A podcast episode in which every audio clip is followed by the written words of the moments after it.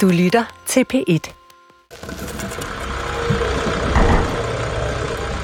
Jeg sidder her i, øh, i en kahyt på Ingebåden, omgivet af pirater, og det hele er totalt kaos. Der er ikke nogen, der aner, hvad der skal ske. Det er varmt, og der bliver skudt rundt omkring en. Og jeg sidder og skriver i, øh, i et brev til Marie, og sidder og tænker på, at jeg skal være far, og tænker på, øh, hvis det blev en pige, hvad skulle hun så hedde? Og så popper det her navn Freja frem i hovedet på mig, og tænker, det, det synes jeg er et godt navn.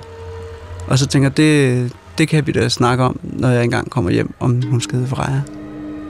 Det er jo ikke kun for mig selv, at jeg skal hjem. Og det er ikke kun for Marie, jeg skal hjem. Jeg skal jo hjem og være der for det her barn. Rane og resten af den danske besætning er tilbage på deres sejlbåd Ing. Stadig omringet af bevæbnede pirater. Stadig kabret. Det tyske skib, som piraterne ellers havde ført dem ud på, er blevet frigivet. Piraterne fik deres penge og gør klar til det næste bytte. Men den danske sejlbåd med familien og de to gaster har først lige begyndt deres tid som gisler. Nu ligger piraternes fokus kun på dem og den løsesum, de kan udløse. Det her er tredje afsnit af Kabret.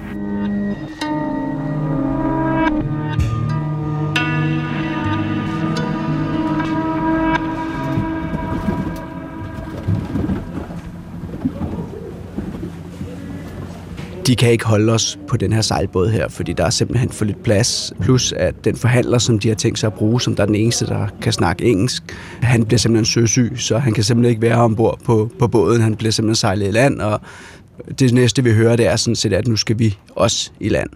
Så vi pakker alt, hvad vi kan, og prøver at tage alle vores ting med. Altså, fordi vi ved ikke, om vi kommer tilbage til båden her. Så vi, øh, vi sørger for at få alle de ting, vi nu ligesom kan have på os. Og også ting af affektionsværdi. Jeg havde nogle smykker, som jeg har købt til Marie i fødselsdagsgave, og har nogle andre ting. Øh, der er nogle, af, nogle der har jeg tror, det var, der var, jeg tror, rekorden var 8 eller 9 t-shirts, der var nogen, der havde på, fordi det var nogle yndlings-t-shirts, og vi vidste jo ikke, om vi kom tilbage igen.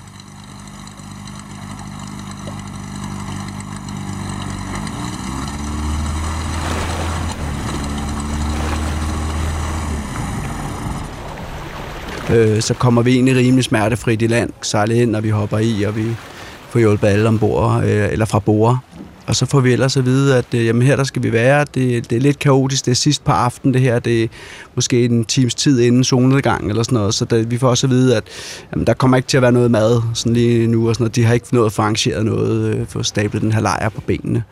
Øhm, så, så vi bliver egentlig bare placeret sådan lidt ind under en, en klippeafsats med lidt tæpper. Så der ligger vi så den første nat og, og sover der. Eller i hvert fald forsøger på det. Tankerne de går jo på, øh, hvordan kommer man hjem fra det her? Hvordan ved dem derhjemme, hvad der sker? Vi har ikke haft noget kontakt til dem endnu. Vi har sendt den her mail fra båden, øh, men vi ved jo ikke, om den er blevet opsnappet, eller om de har fået den. Så, så vi ved faktisk ingenting på det her tidspunkt overhovedet, andet end at vi selvfølgelig er, er taget til fange af de her pirater. Hjemme i Danmark er Marie ved at tilpasse sig et nyt liv i rekordfart. Hun og de andre pårørende til Inges besætning har fået bekræftet, at båden er kapret. og reglerne bliver hurtigt fremlagt af myndighedernes rådgivere.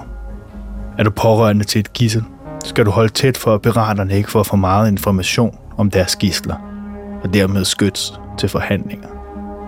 Og derfra må familierne selv navigere sig videre.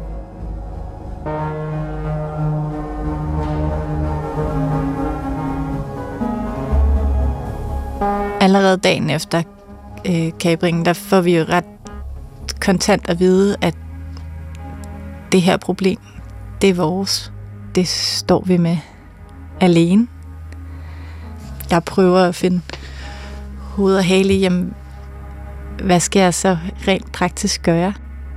Vi var blevet advaret om, at, øh, at når det her kommer ud i pressen, så vil det, så vil det blive massivt. Og det kunne også øh, skade forhandlingerne, hvis der var alt for meget omtale i pressen. Så derfor så øh, kan jeg huske, at øh, jeg går ind og, og lukker Randers Facebook-konto og hans Picasa-web, hvor han lægger billeder op. Jeg havde virkelig ikke lyst til, at de skulle bruge hans øh, feriebilleder, som han har sendt hjem fra, hvor alting er øh, fryd og gammel og en helt fantastisk rejse, fordi det vil, det vil være for bittert på en eller anden måde. Det var privat, og det skulle ikke ud i den her sammenhæng og bruges i pressen. Og så stod det ret hurtigt klar for mig, at øh, altså den der lejlighed og det liv, vi havde i Sverige, det var jeg nødt til at afvikle. Jeg pakkede vores lejlighed sammen, pakkede vores ting sammen, pakkede vores liv sammen, og opsag lejlighed, og fik solgt vores bil, og altså, jeg ved ikke, hvordan jeg gjorde det. Jeg, jeg har ingen anelse om det. Men det gjorde jeg, og jeg kan, jeg kan se min, jeg kan se min dagbogsnotater, at, øh, at det var det, jeg brugte tiden på. Fordi det, det, der kunne jeg ligesom sådan handle mig ud af det. Så vores liv var jo pakket fuldstændig ned, og jeg, øh, og jeg boede på et lille værelse hos mine fantastiske forældre, blandt alle deres ting. Det, det bruger vi den første weekend på, alle os pårørende, som vi jo også lige skal lære hinanden at kende i alt det her. Jeg tror fælles for os alle sammen er, og i hvert fald helt sikkert for mig, var at prøve at få styr på vores egne hoveder. På det her tidspunkt, der ved jeg godt, at, øh, at det her det er langt ud over, hvad jeg kan forstå og hvad jeg kan håndtere. Og alligevel så prøver jeg jo ligesom at komme med inputs eller snakke strategi, men det kan man jo ikke.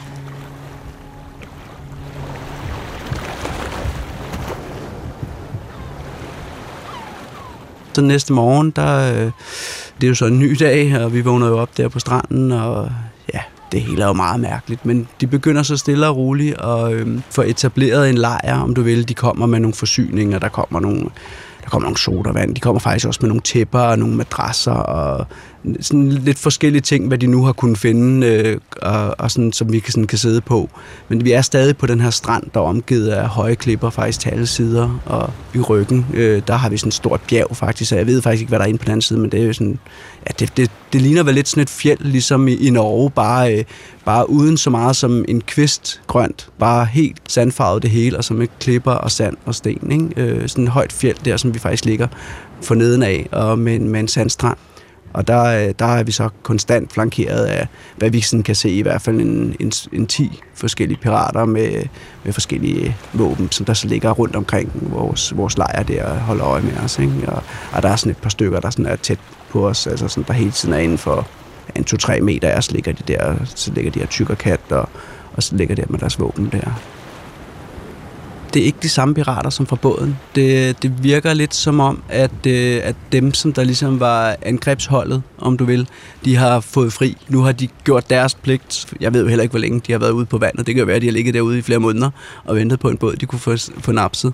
Så det virker som om, at de har fået fri og er taget væk. Der begynder vi jo sådan at prøve at finde ud af, hvad, hvad, hvad sker der egentlig her, ikke?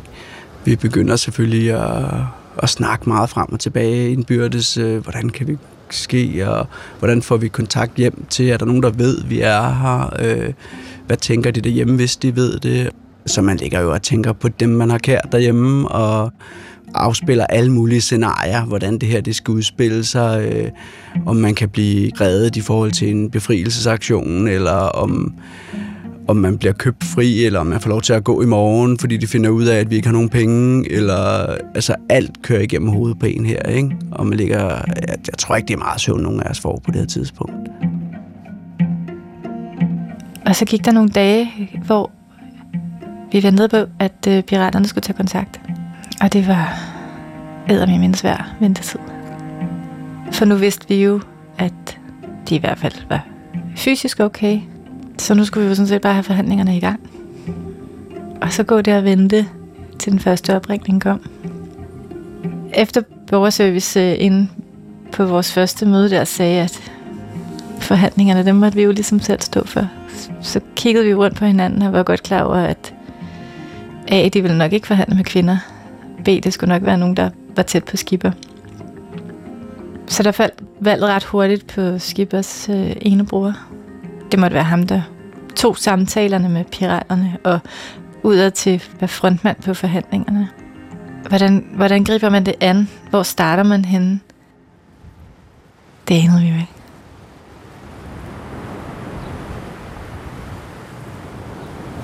Vi bliver så øh, kontaktet af ham, øh, forhandleren. Han kommer så tilbage efter et døgns tid her, der har han så fået det lidt bedre åbenbart i maven. Så han kommer tilbage og siger, at her i aften eller lidt senere på dagen, der skal skiberen op og skabe kontakt til Danmark. De er lidt bange, fordi vi er på land, og de er lidt svært ved at beskytte os, så de vil gerne have, at vi bliver klædt ud i noget somalisk tøj. Og får faktisk også et automatvåben øh, og skal gå med over skulderen. Der er så ikke nogen øh, skud i.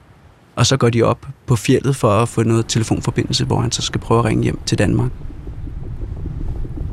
De er væk i, øh, i et godt stykke tid, og det, som vi får at vide i den samtale, øh, eller overbragt, det er, at vi skal ikke tage os af noget som helst omkring de forhandlinger, der kommer til at være. Det er alene øh, vores forhandlere i Danmark, der kommer til at skulle snakke med piraterne og finde ud af de vilkår, hvordan det her det skal, kan man sige, løses. Det skal vi blande os helt udenom. Vi skal kun koncentrere os om at overleve og have holdt humøret oppe og komme igennem det her. Vi får også at vide, at i morgen, der vil de ringe igen på den her telefon, de så har fået nummeret på. Og så får vi egentlig ikke så meget mere at vide der, andet end at, at nu er kontakten skabt, og så, så skal de finde ud af, hvad der skal foregå.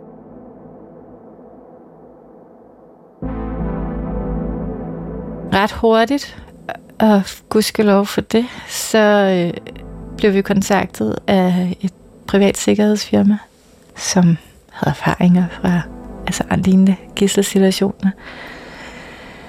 De kiggede på os og så sagde, øhm, vi vil gerne bistå jer med rådgivning. Og de havde et ret stort bagland af know-how og viden om, hvad, altså, hvad gør man? Og de har jo prøvet at sidde og forhandle selv. Så de, de kom til at være vores sparringspartnere. Hele problemet var jo, at, altså, at de var ude og sejle som en familie med gaster. Så vi vidste jo godt, at der kunne jo ikke komme nogle professionelle at tage forhandlingerne. Vi var jo nødt til selv at klare det. Men at de kunne sidde og rådgive og kunne komme med deres viden om, hvordan håndterer man de her situationer. Helt ned til sådan forhandlingsteknisk. Hvad, hvornår skal vi give et modbud? Hvad skal vi sige overhovedet? Det havde vi jo aldrig kunne klare selv. Hele tiden øh, kan man ikke lade være med at tænke endemålet. Altså, det, det, det er fint nok, at vi har fået skabt den her kontakt, og det er fint nok, at der kommer nogle beroligende ord hjemmefra. Men altså, vi sidder i to vidt forskellige verdener. Vi kunne lige så godt sidde på Mars og ringe hjem til jorden. Ikke? Altså, det, det er så vidt forskellige verdener der. der. Der er ingenting i det her land. Altså, der er ingen myndighed. Der, der er nærmest ikke noget. Så, så man kan ikke lade være med at tænke, hvordan, hvordan har de tænkt sig, at det her det skulle kunne ende godt? Er der nogen, der vinder i lotto, så de får nogle penge og kan betale os hjem? Altså, altså hvordan kan det her skrue sammen? Det er simpelthen ubegribeligt. Man kan jo ikke lade være med at tænke, altså skal det her tage flere år? Skal jeg komme hjem og se min, øh, mit barn første gang, hvor det måske går, eller kan sige noget, eller altså jeg har ikke, jeg har ikke været far på det her tidspunkt før, så altså, hvordan, hvordan skal man kunne navigere i det? På det her tidspunkt har jeg jo heller ikke øh, fået snakket med Marie, så jeg ved jo ikke, hvordan hun, kan man sige, har taget det. Altså, jeg tror egentlig nok, hun, hun skal klare det øh, på den ene eller anden måde. Nu ved jeg jo ikke, om jeg klarer det. Altså, om jeg overhovedet kommer hjem jo. Men jeg ved jo, at, at hun kan klare mange ting. Så jeg er som sådan ikke så bange for, om, om hun skal kunne klare det. Jeg er sådan set mere bange for, om, om der sker noget med barnet, fordi det er jo, jeg tænker, det må være et kæmpe chok at få. Men måske egentlig mest bange for, om det kommer til at tage så lang tid, som man ikke kan komme hjem til hinanden igen. Altså, det lyder måske mærkeligt, men man er jo ikke dum. Øh, man ved jo også godt, at den situation, vi sidder i dernede, det er jo en situation, som der kan have konsekvenser. Både det fysiske, om, om man bliver syg, eller man bliver skudt, eller hvad ved jeg, øh, men også øh, det psykiske. Man hører jo mange historier om folk, der har været ude for noget traumatisk, der simpelthen aldrig kommer sig, eller nærmest bliver, bliver skængerne sindssyge af det. Jeg, jeg mener, at øh, det så er dagen efter, der får vi lige pludselig at vide øh, hen på aften, nu skal vi op og have en, øh, en telefonsamtale med, med Danmark, vores forhandler, hvor vi så går op på det her bjerg, som der så åbenbart er deroppe, man skal op for at kunne få noget netforbindelse eller noget mobildækning. Og det, det er sådan, øh, begynder at blive lidt skumring, det begynder at blive mørkt. Altså, der er jo ingenting herude, der er ikke nogen gadelygte eller noget, så det, når det bliver mørkt, så bliver det bare mørkt. Øh, og vi kan ikke se lejren mere på det her tidspunkt. Øh, meget, meget mærkeligt øh, scene, ikke? Man står op på det der fjeld, sådan halvt oppe, og på den ene side, der har du det indiske ocean, hvor du kan høre bølgerne bruges, øh, og der er sådan en stjernehimmel, der begynder at, kan man sige, dukke op, ikke? Og på den anden side, der har du det der fjeld, der får fortsætte op i ja, sådan ingenting.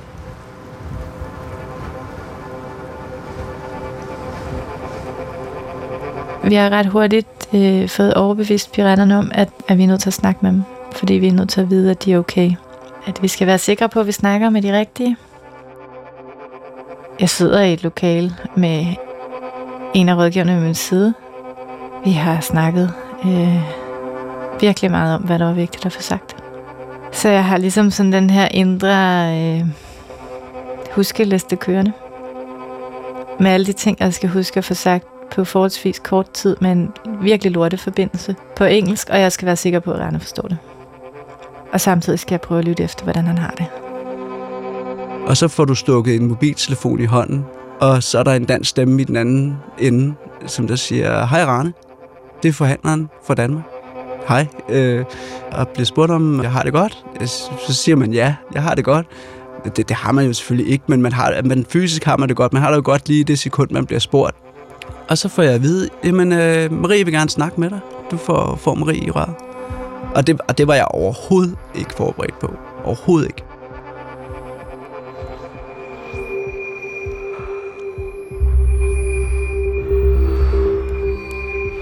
Jeg bliver faktisk ret bange på det tidspunkt, for jeg ved faktisk ikke, om jeg må snakke med hende, eller om de tror, at jeg snakker med forhandleren.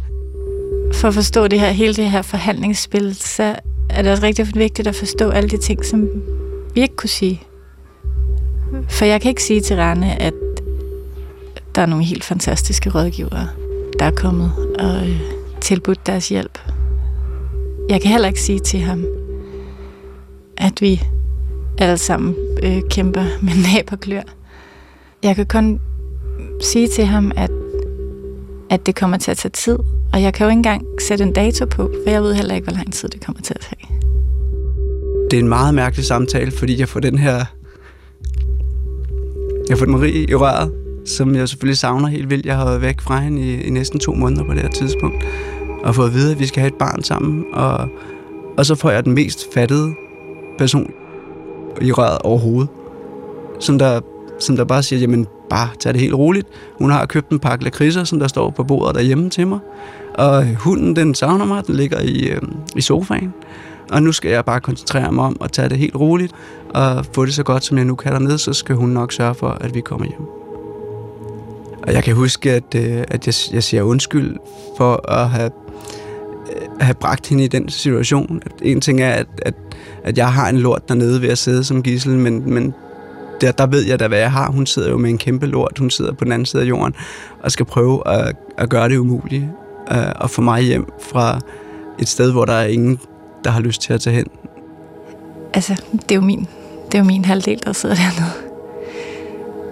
Og hvordan skal jeg få ham til at forstå, at jeg elsker ham, og jeg savner ham, og jeg skal have ham hjem igen? Og at jeg nok skal få ham hjem igen, uden at jeg rigtig kan sige særlig meget. Og ligesom også kunne prøve at, at give håb til en, som man virkelig elsker, som sidder i en så håbløs situation, og så ikke kunne tale lige ud af posen. Det er det værste. Det var en meget mærkelig samtale at stå på det der bjerg og snakke direkte hjem til Danmark, men, men det var sindssygt rart. Jeg ved helt sikkert, at min stemme den knækker over, og, og, og der var også en tår i øjenkrogen. Det er ikke nogen hemmelighed. Så jeg prøvede selvfølgelig at få hende til at forstå, at jeg havde det godt og ved, ved godt mod. kunne ikke helt se, hvordan det her det skulle ende, men, men ved godt mod. Jeg blev rigtig lettet over bare at høre ham. Og så blev jeg rigtig bange. Han lød knækket. Han lød, øh, han lød bange. Han havde alt for lange pauser mellem ordene. Og hans stemme rystede, og selvfølgelig gjorde den det. Jeg tænkte, fuck, jeg nåede ikke at sige alt det, jeg skulle sige. Altså, jeg fik jo ikke sagt alle de virkelig vigtige ting, ikke? At hvor meget jeg savner og hvor meget jeg elsker ham, det, det fik jeg jo ikke understreget nok. Efter cirka 5 minutter stopper Rane og Marie samtale. Al direkte kommunikation mellem de to er lukket igen. Men der er meget mere at sige. Og i hver deres ende af verden fortsatte de snakken med hinanden igennem deres dagbøger.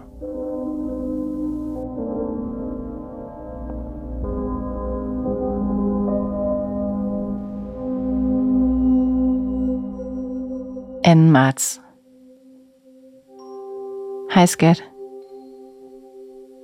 Der sker alt for meget i de her dage til, at jeg kan nå at skrive det hele ned. Alt er hektisk.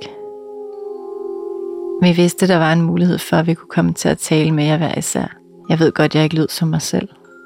Jeg ved godt, jeg ikke sagde alle de ting, du sikkert håbede på. Men det kunne jeg ikke. At prøve at snakke i koder med dig. Det er ikke så nemt. Jeg tror, du spurgte til graviditeten fem gange, og hver gang hoppede mit hjerte. For hvis piraterne får nys om det, tænk hvis de bruger det imod os i forhandlingerne. Fuck, det er virkelig helt fucked endelig at få lov til at tale med dig, og så ikke kunne tale frit.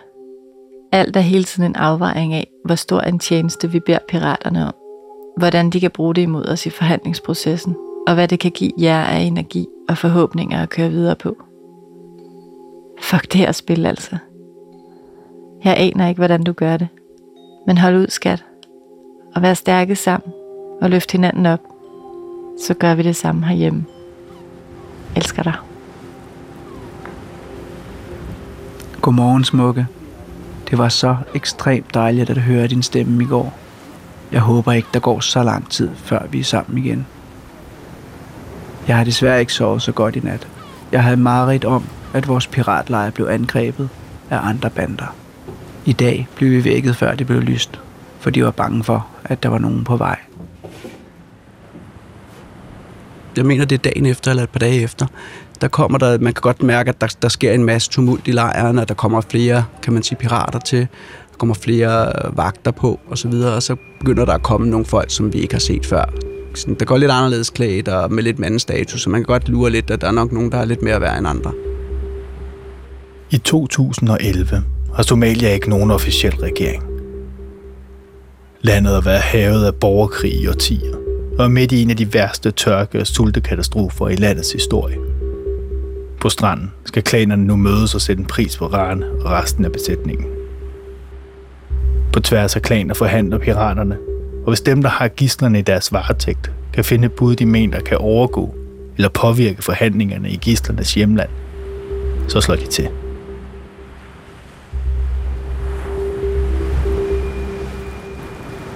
Men, øh, men mig og skiberen, vi bliver så kaldt hen til det her møde, og det er, det er en aften, altså da mørket er begyndt at falde på der. Og de sidder ligesom, det, det, det ligner lidt sådan, ligesom sådan en eller anden beduin-film eller et eller andet, det, at de sidder på sådan en tæppe på, på stranden der, og jeg, jeg husker det også som, at de måske endda har en, øh, en vandpipe eller et eller andet, de sidder og ryger lidt. Og så sidder de der, vi kan ikke se, rigtig se deres ansigter, fordi det er så mørkt.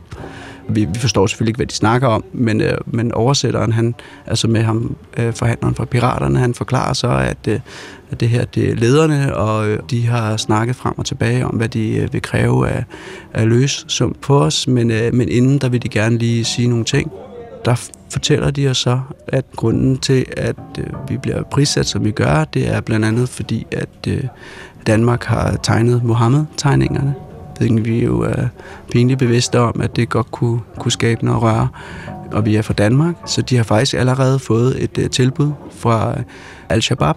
De vil gerne købe os for 1 million dollars. En af klanerne er Al-Shabaab. De har direkte kontakt med Al-Qaida, og de opererer på det her tidspunkt i Somalia. Al-Shabaab tilbyder, altså ifølge piraterne på klanmødet, 1 million dollars.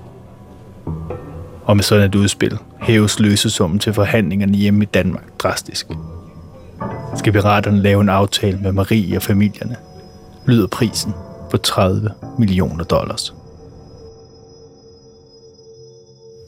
da jeg fik den besked der, der vidste jeg godt, at hvis vi blev solgt til Al-Shabaab, så, så kom vi ikke hjem. Så var løbet kørt, ikke? Fordi så var det, så var det en helt anden boldgade, vi var over i. Så var det ikke øh, gisseltagning for, øh, for, for pengenes skyld. Så var det gisseltagning for terrorismens skyld. Vi, øh, vi prøver at forklare dem, at, øh, at vi er en privat familie, og vi har ikke slet ikke sådan nogle midler stående nogen steder. Og, øh, og vi selvfølgelig respekterer alle regioner og ikke kan være enige i, hvad der er en eller anden tegner i Danmark, der engang har tegnet. Øh, men, men altså, det, det, altså, det er jo lige meget. Det er jo, altså, det er du jo ligeglad med. Og, og det blev også bare affejet. Altså, det, det var lige meget. Så øh, vi, er, vi er noget mærket efter det møde. Jeg, jeg kan godt mærke, det, det ramte mig rigtig hårdt, det her. Jeg går tilbage til vores lejr, om du ved, der ligger et ja, par hundrede meter fra det her møde foregået her, og, og, og vi fortæller så, hvad, hvad de har sagt, øh, deler vi så med, med resten af gruppen. Og det blev taget hårdt, ikke? Altså 30 millioner dollars, det er jo fuldstændig et fiktivt beløb, altså det, er så, altså, altså det, det er jo helt vanvittigt. Øh, det var et ordentligt slag i, i maven. Der vidste jeg godt, at hvis vi kommer hjem, så kommer det ikke til at være i morgen. Det kommer heller ikke til at være om 30 dage. Det kommer til at tage lang tid, det her. Hvis de skal skaffe mere end 1 million dollars for at få os hjem, for at vi ikke bliver solgt til Al-Shabaab, så, så er der lang vej. Altså, jeg kan ikke se, hvor der skal skaffes en million fra. Du har lyttet til Kabret, del 3 af 6. I næste episode begynder det lange seje træk. Marie og de andre pårørende bruger alle deres kræfter på at finde penge til løsesum, der skal betale piraterne og få besætningen hjem. Imens forsøger Rane at holde sig beskæftiget, holde hovedet koldt, for tiden som gissel bliver lang. Programmet er tilrettelagt af Amanda Bøjvid.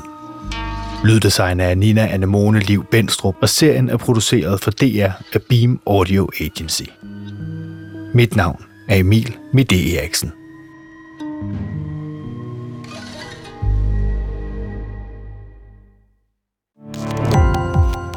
Gå på opdagelse i alle DR's podcast og radioprogrammer. I appen DR Lyd.